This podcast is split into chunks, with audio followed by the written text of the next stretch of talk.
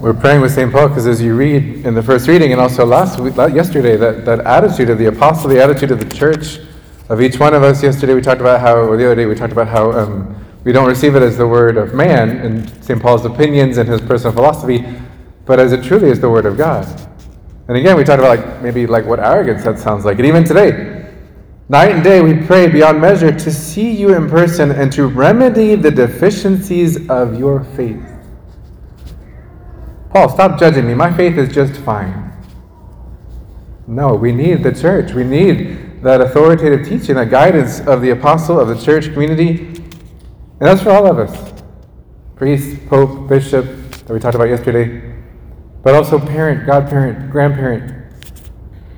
Do we have that same zeal and vigilance over our community that was entrusted to us, that I, I long to help the deficiencies in the faith of my loved one? And it's real. We feel that. We ask St. Paul to intercede for us for that. And our Lord goes on to kind of challenge us. You notice this is for everybody. First, he starts with like your general public stay awake. Like all of you, keep watch. Stay awake. The Master is long delayed. Imagine like maybe St. Peter, St. John, they were like, okay, like, I mean, maybe you'll, you ascend into heaven for maybe a couple weeks, maybe, maybe a month.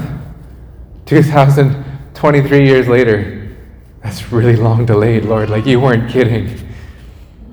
But he meant it. Our Lord knew what was coming. And so he's challenging them. And also, this, I mean, for what it's worth, this is also Matthew the Apostle writing this to the early community of Christians who were like, is he coming? Because this really stinks to be Christian right now. We're seeing our friends being martyred, and we don't really want to hold on to a faith when it's so challenging. And so this, this the story of Jesus, like, no, stay awake. Don't be like the, that, that servant who says, Well, my master is long delayed, therefore I'll, I'll, I'll give a few indulgences to myself. I'll take some time out, so I'll give into a few things here, go with the flow over there just a little bit just to fit in. You know, I got to fit in here with my friends. Our Lord's like, Stay awake, keep watch. Don't do that. Don't give in to that. And he compares himself to that thief. God compares himself to a thief. So that we'll find ourselves saying, Gosh, I was so stupid. I was going to put the cameras in yesterday and I didn't do it. I didn't put the cameras in. I didn't see that. I, I could have seen. I could have. So why did I put it off?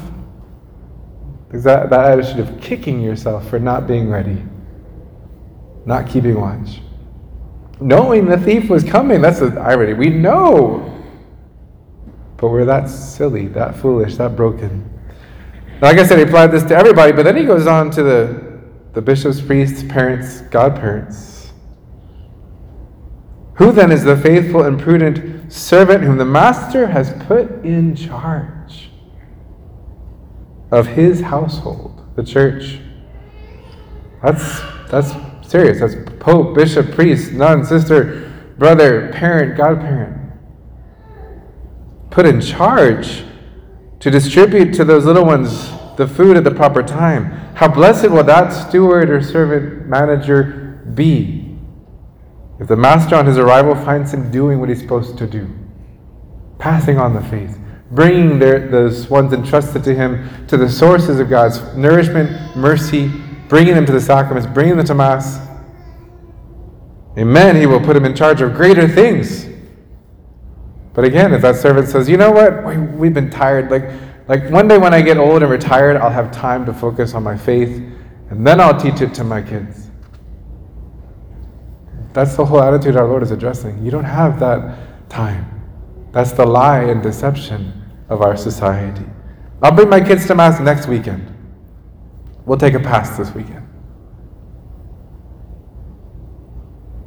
The ones whom the Master has put in charge of his little ones. We ask the Holy Spirit to really, again, give us that zeal of St. Paul.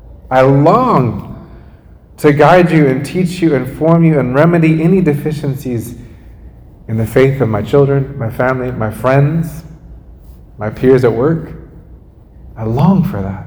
We ask St. Paul to intercede for us, to give us that, that zeal and vigilance, aware of so much that our Lord, in that mystery of mysteries, has entrusted to each one of us. We pray for any failures we have already given into, for our Lord to make up for them and to strengthen us moving forward today. Amen? Amen. Jesus, Mary, and Joseph.